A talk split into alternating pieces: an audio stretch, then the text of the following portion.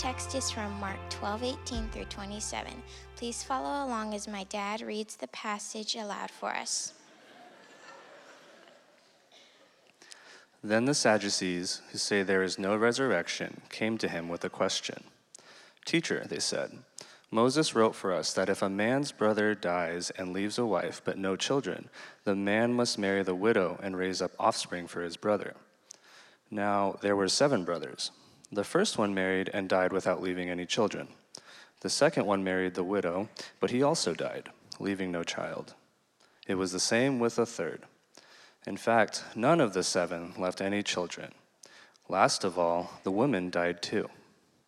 At the resurrection, whose wife will she be since the seven were married to her? Jesus replied, Are you not in error because you do not know the scriptures or the power of God? When the dead rise, they will neither marry nor be given in marriage. They will be like the angels in heaven. Now, about the dead rising, have you not read in the book of Moses, in the account of the burning bush, how God said to him, I am the God of Abraham, the God of Isaac, and the God of Jacob? He is not the God of the dead, but of the living. You are badly mistaken. This is God's word. Good morning, church. Um, my name is Tobi Grunick. I'm the Leadership Care and Support Minister pastor, not minister anymore. Um, gosh, my time moves on. Um, here on staff, and I'm excited to be here on this Father's Day with you all. Um, I forgot to pray in the first service, so I get to pray now.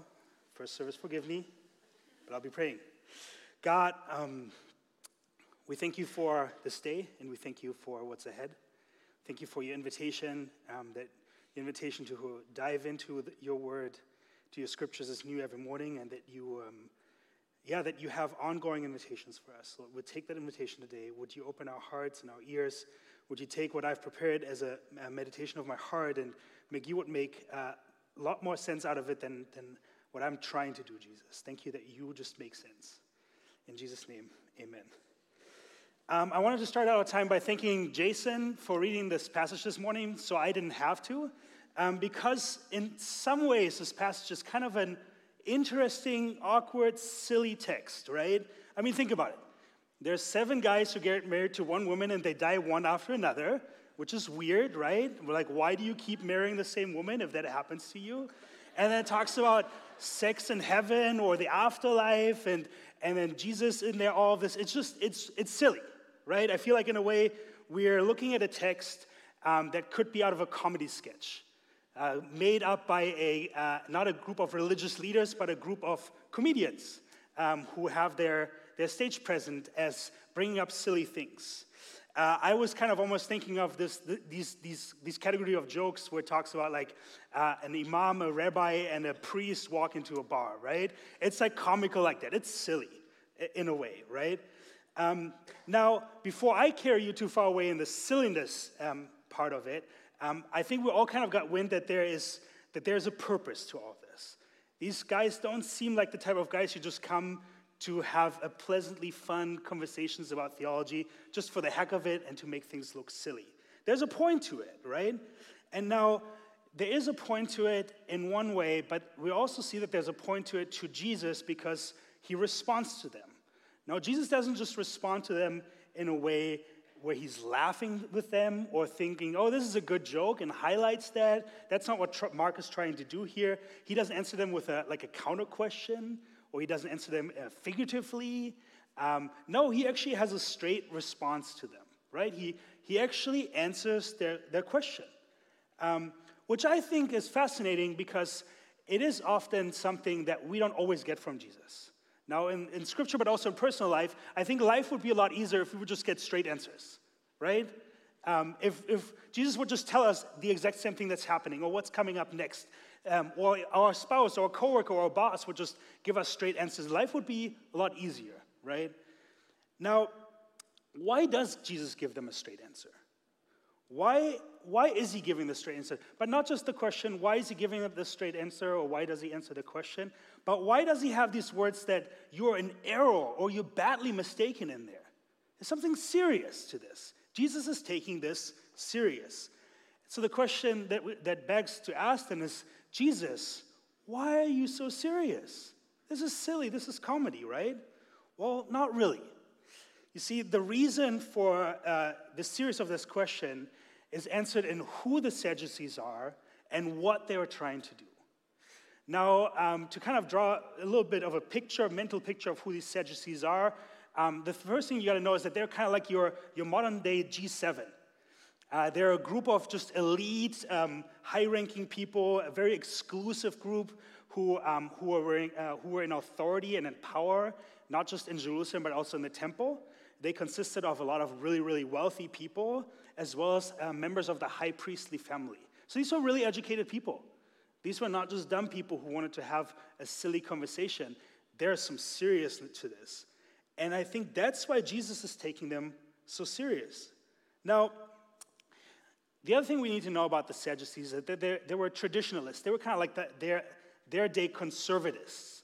They were very, um, um, they were not really open to changes in their stances. They kind of made their, like, this is what we believe um, and our viewpoint interpretation of Scripture is, and there is no margin to move away from any of this. Um, and so we see that in the way of, of what they believe in. The text tells us that one thing that they believe or do not believe in is in the resurrection. And the second part that we, um, we know through history uh, is that they didn't, uh, they only believed in the five books of Moses. So there was no prophets or wisdom literature, it was only the five books of Moses. And that they had to be taken literally. There was no way to just to look at this as narrative or figuratively. It had to be taken literal. Now, um, Deuteronomy 25 5 is one of the passages that they believed in as their uh, authority of Scripture and that they wanted to take literally. And in this, in this law is one of the laws of Moses where he commands that if a brother dies, his brother has to marry the widow in order to um, continue the bloodline. It was very, very important to these people.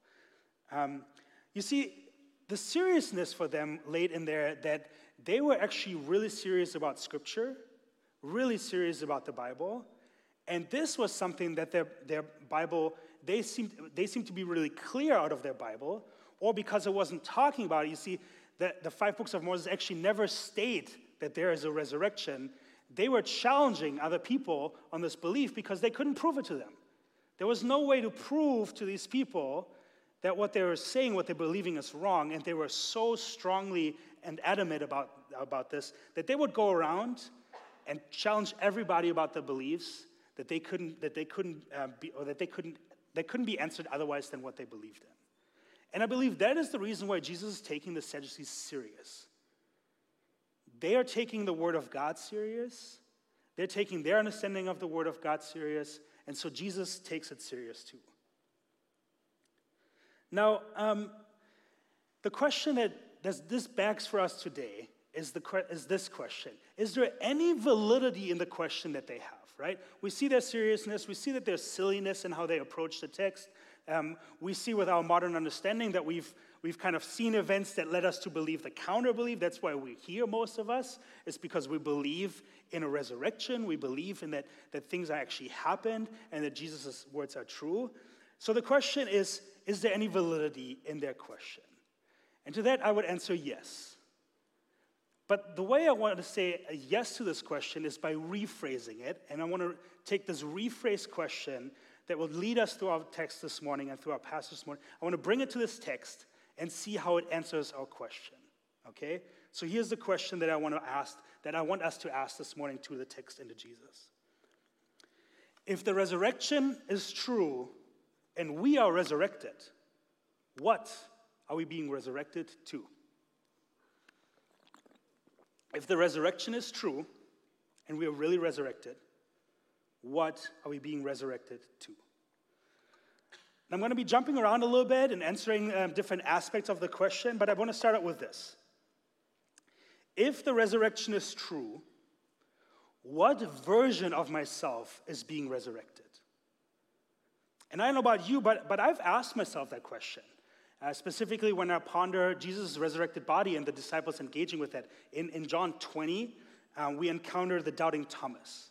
I think we've all heard about the doubting Thomas because most of us go to church on Easter, and that's typically something in the Easter passage of resurrection.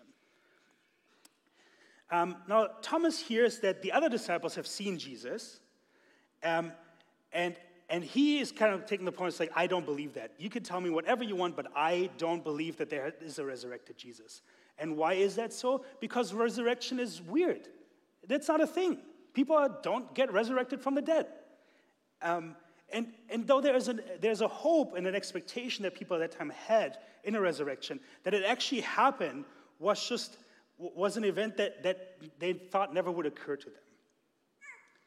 Now, with his skepticism, he's met by Jesus in this text. So let me read the text to you from John 20. Thomas says, Unless I see the nail marks in his hand and put my finger where the nails were and put my hand into his side, I will not believe. Unless I get proof, physical proof that he's here, I will not believe. Now, Jesus uh, understands this and he he gives them a week in his doubt. says a week later, his disciples were in the house again, and Thomas was with them.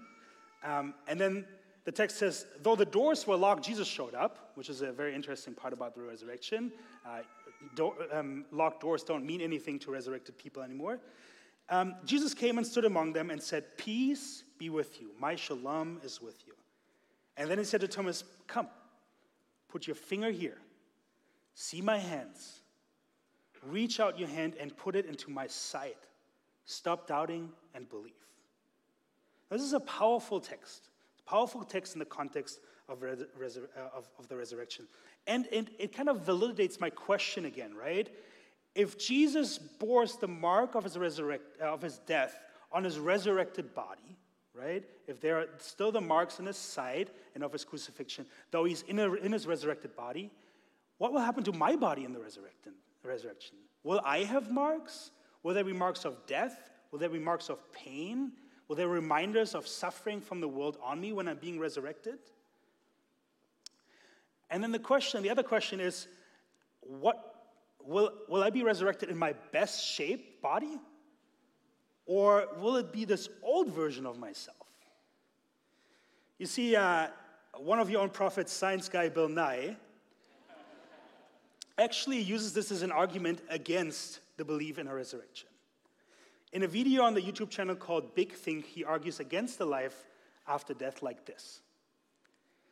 It would be a fine thing if I would have the capabilities athletically that I had when I was in my mid 20s with the life experience and intellect that I would have right now. That would be fantastic. And then life forever, of course, bring it on. But we have examples of people getting old and their body and their mind failing and fading all around us. So, watching ourselves die is to me the overwhelming evidence that there is no life after death. There's certainly no reason to think that when you die, you become your optimum self. But if it turns out that this is true, to become your optimal self, cool. But what would you do differently? Would you just go on? Wouldn't you just go on uh, and end this life at a certain point to enter life in the optimal self?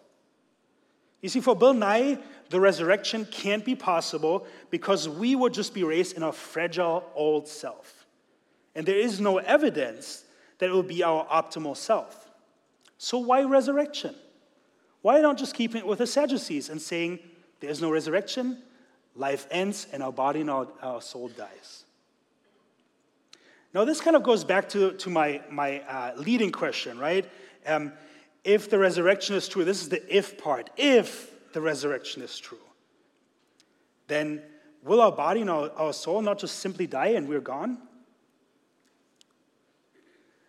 And even though there might no, not be a life um, after the resurrection, that's how some people think and live their life, we still live a life. We're still on this earth. And there are many ways to live life. I think one of the more popular ways to live life without the belief in the resurrection of afterlife is that of, uh, of uh, life uh, with the belief of nihilism. Or one of the responses within nihilism, uh, existentialism or absurdism. Now, in these responses, the meaning of life is there is no meaning of life. There is no other thing, no outside force nothing that really dictates to me the meaning of life, therefore, there is no meaning. Nothing has meaning. And some of these responses also tangled in with the, the meaning of life comes from what I do. It kind of is shielding off from the, the value system or institutions outside that trying to tell you what the meaning of life should be for you. And so you, you just get to develop your own meaning of life. Or life gives you meaning by what you end up doing or who you end up becoming. And I think that is a very typical human experience a lot of times. I feel like um, we get into these circles of life where you just feel like you can't really break out of that. I certainly experience that a lot of times um, with my kids. I have two young kids. I have a two year old daughter and a four year old son, and I love them most of the time. and then there's times, these cycles that we get ourselves into is why are we, why are we having kids? Why is it a thing? And then why in San Francisco? Like, do I really just want to drain my bank account? And then do I really want to just use up all my physical and emotional energy by 8 o'clock in the morning, looking forward to dropping them off at daycare so I can show up at work, be myself at work, and then work throughout the day, somehow make it through to just pick them up again, drain more of my emotional energy, and just trying to make it to sleep? A circle of life that we just catch ourselves into where we just think, wow, is this the meaning? Is this the meaning? And it's a circle that is hard to break through. It's a circle that's hard to break through. But once you find some sort of meaning that helps you break through that, it gives you meaning and it gives you purpose. I think one of the ways that we break through the cycle is by focusing on materialism.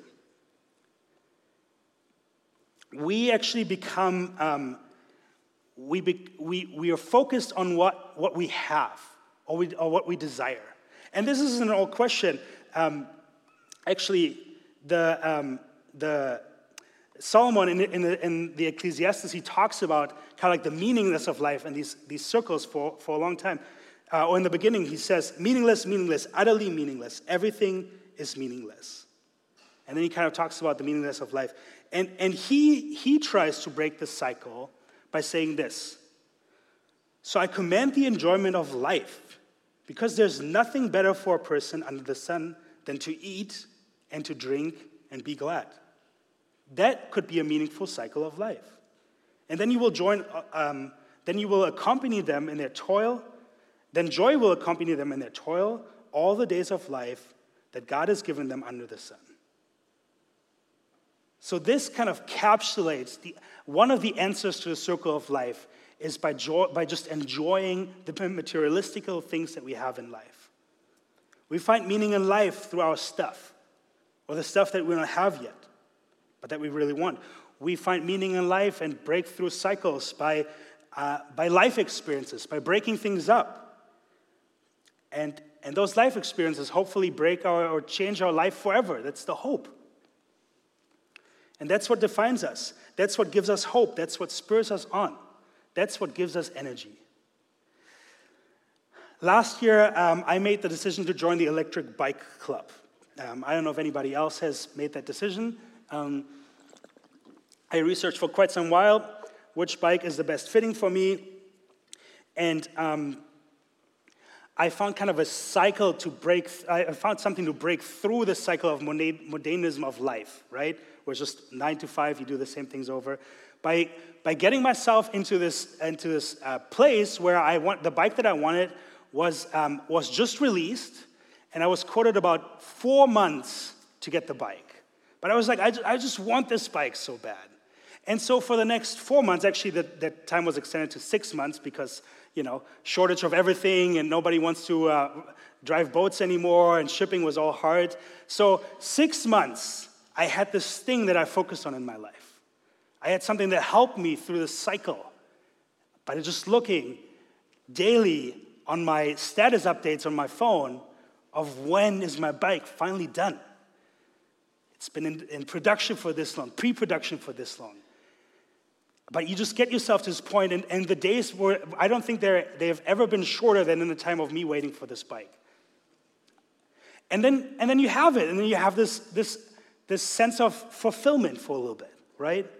It's like, oh, I have it. I have my status now. I get to ride around San Francisco. I don't have to be the, this, uh, this driver, this car driver anymore. I actually get to be, do something nice for the environment. I'll be driving my bike from my home to work every day, and I contribute towards the health of, the, of this, uh, of this con- continent, of this world. And this, this cycle breaks just for a little bit, but we find ourselves being back to it, right? And then it's just, then we're just trying to find the next thing. Maybe there's something else in this bike that I can do or with this bike. Maybe join a writing club where I can just start writing with other people and find the joy and meaning of life in this again. But we find ourselves in these cycles of life, bicycles of life, cycles of life. That joke right there. Happy Father's Day. Um, but we find ourselves in the cycles of life of how do I get more wealth? Maybe more wealth will help me um, break through these things. Equity, investment strategies? How can I improve, self improve my own life? What's the next car that I can get or home to be living in?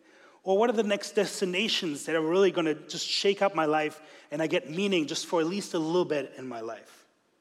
And so we go on and on and on, and we go in cycles. But we find ourselves thirsting and hungering for just something more. There has to be something more that's satisfying, that not just a thing. There's something more. It's got to be something more to life. And then we read Jesus' answer in this text. And what does he say? Are you not in error? Are you not in error about your understanding of life because you do not know Scripture or the power of God? He says you're getting it all wrong. You think your scripture doesn't talk about resurrection, but it actually does. Nobody gives you the answer, and they were actually impressed with his answer afterwards. Nobody gives you the answer, but it's right there. I'm not the God of the dead, I'm the God of the living. No, this is your theological proof. This is me proving you through scripture that you're wrong, that there's a resurrection. But here's the more important part you actually have no understanding of what the power of God is. You don't know what God is capable of doing. And I know thinking this mindset, thinking towards that, will take faith. And so much of our life takes faith. But it is, it is, a, it is a hopeful expectation, a hopeful faith that God is capable of more. Let me get to kind of my leading question and move into the next part um, of, of this sermon by, by um, by focusing on another part of, the, of this question. So the question was if the resurrection is true, if we are really resurrected, and now this is the part I want to focus on next, is what are we, what are we resurrected to?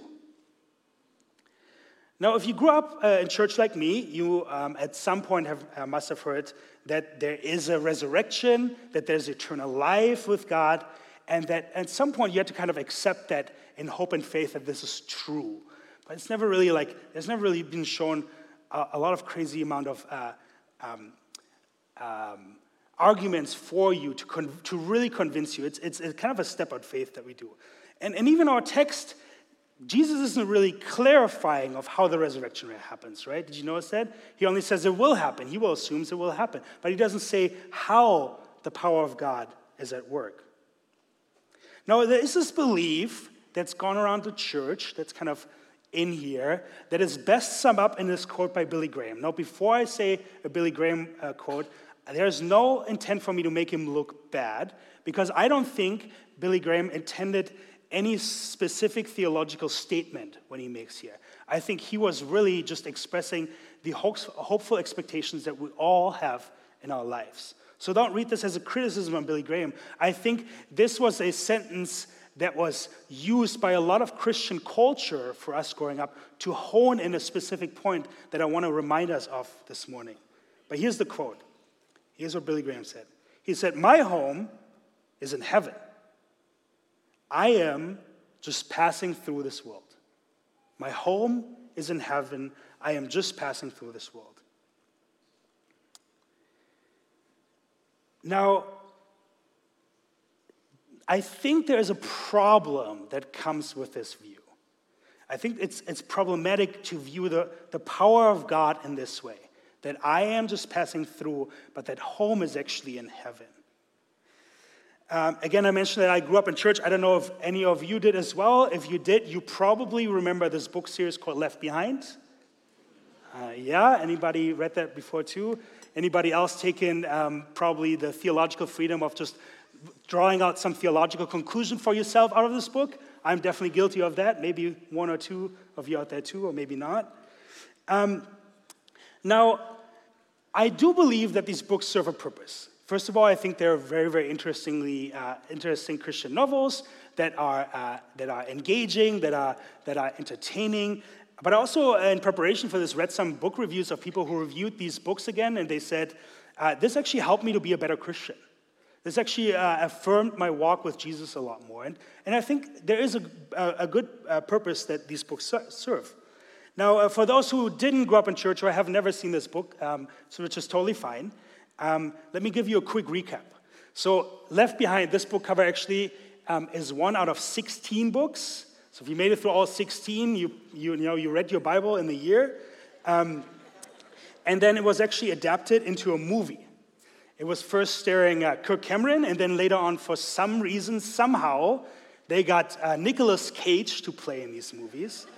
Um, if you want to read something entertaining, um, read the Rotten Tomato reviews of, on this movie. It is uh, fascinating. Um, but, but as entertaining as this, as this might be, I, I, I just know that there is a certain belief that has seeped through the church, that is sitting within the church still, that affects our view and our belief of the resurrection. And that is that we, that we are just escaping earth. That must be the power of God, that He takes us out of this world, that we don't have to stay here, that He takes us out of earth so that we can be with Him in heaven. Right? And so the first thing our resurrected body then sees is something like this. Left behind? No, there. We see the gates of heaven. We've made it out of this world and we've made it to this other place that was promised to us. Now, in this view, um, the power of God was that He is building us something better. He's building us heaven. And that, um, that we will have to go somewhere else because earth just becomes a placeholder, a placeholder for people. We're just being born into here to ultimately make it to somewhere else. And with that life, uh, the meaning of life, more comes like to the point that you have to prove yourself more. And while we get to enjoy the beauty of the world, we also experience the hardships and the pain and the suffering. But I also believe that this, this understanding that's based in some of our, um, in our theology must lead the Christian to a life of excuse. We have to live, if we view the power of God as a, as a escape from earth, we have to view this, this earth as there is no purpose on this earth. Living life on earth boils down to just following a personal set of rules that a God or the universe put out there so that we can make it to this next place. And there's no connection to the earth. And with that, it actually excuses us from any responsibility in this world. Things like climate change become a political hoax. Homelessness is just a temporary uh, issue, um, and why even doing anything about it? Because God will take care of them. If not in this life, then He will certainly, has, certainly have compassion to them and bring them to heaven. I am not responsible for anything that's going on in this world. But why then would God call us to be stewards of this world and bring us into a partnership with Him to bring aspects of heaven to this world? Right? We say that always in, in SF as it is in heaven, on this earth, on this earth as it is in heaven. Now, thinking that this escapism, that we're just escaping earth to be in heaven, is the display of, of the power of God, is it's just, it's not biblical, and it reduces the real power of God. You see, the Bible always talks about heaven as a temporary place where God's will is perfectly accomplished until another event happens. So then, what is the power of God? Now, here's a broad description that you can kind of say this, I think, encapsulates biblically the power of God. The power of God is His ability to redeem or transcend anything that we could ever imagine. Now, as we saw earlier and in our text, God's power was displayed in Jesus' resurrection. Jesus Christ died on this earth, and no one ever thought that he'd be raised from the dead. That was not a possibility. But then hundreds of eyewitnesses testified because they actually saw the resurrected Jesus in a resurrected body. Though there was kind of always a hope for people, for mankind, for resurrection, the fact that it happened was just plainly uh, astonishing. And you see that in Thomas's response, right? He couldn't believe it. He heard that this was a possibility, but he couldn't believe it until he actually got proof of it. And now, with, with him and with his resurrection and the community of, of, of, of the resurrected Messiah that we've joined, um, we live now in this expectancy of our own resurrection. Because what Jesus did on the cross is he defeated death, he conquered death. And this, this also answers our questions, question earlier about the marks in our own body. Because what Jesus did on the cross was bearing our pain and our suffering and our marks of this life. He took that all upon himself. And therefore, we don't have to carry on any of that because he has and he will carry all of that. You see, Jesus redeems it all. Everything is redeemed.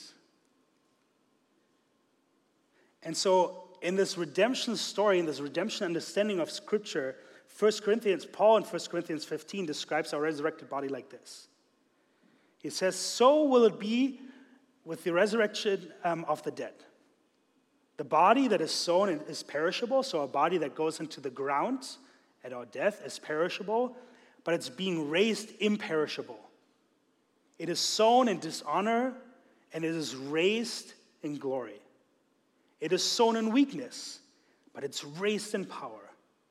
It is sown a natural body, and it is raised a spiritual body.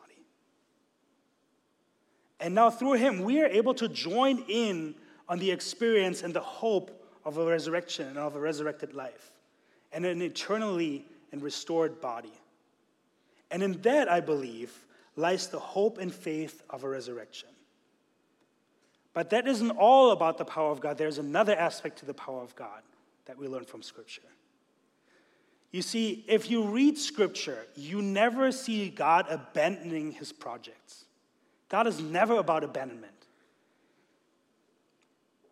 God's plan of redemption is not to take us out of this world, but to redeem the world. He's always about redemption. God's intent for humanity since He created us was for us to rule the world. We see that in the garden. He says, Rule this world, rule this, the, the, the things that I've created, be stewards of it. And that is what He still has for us about, over this world today. He still tells us, steward it.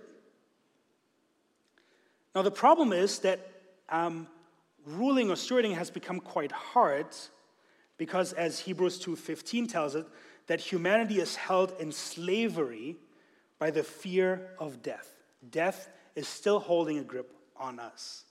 And therefore, we can't um, become this full flourished version of ourselves. But as we know that death does not have the final call in all of this, we get to experience life in a fully redeemed and fully restored earth. You see, because God is never just about abandoning this stuff, abandoning the world, his creation. He's always about the renewing and restoring and redeeming of all things. And that's why he sent Jesus. Now, back to our text. There's a little downer in this text. And the downer is this there is no marriage as we know it. Now, I know for some people that's also hope. Great. There is no marriage in the resurrection. So, why doing this all? Because here's the interesting part Though there is no, no, um, no marriage as we understand it, there is a different marriage that's happening. And that is the marriage of heaven and earth. You see, the book of Revelation, uh, this is what the Apostle John writes about the marriage of heaven and earth. He says, I saw the holy city, the new Jerusalem, coming down out of heaven from God, prepared as a bride, beautifully dressed for her husband. And I heard a loud voice from the throne saying, Look, God's dwelling place is now among the people. There's no more temple, and he will dwell with them. He'll be among us, and they will be his people, and God himself will be with them and be their God. He will wipe away every tear from, it, from their eyes. There'll be no more death, or mourning, or crying, or pain, for the old order of things has passed away. The power of God is displayed in the resurrection of his people and the renewal of the world and the restoration of his order that he always intended for this world. No more death, no more crying, no more pain. Now, these last two chapters of Revelation are actually really, really beautiful, a really good way to reflect on our own life after death or the future that's to come. And it is a, it is a wonderful way to read about this marriage of heaven and earth and this place that we will dwell in with God forever.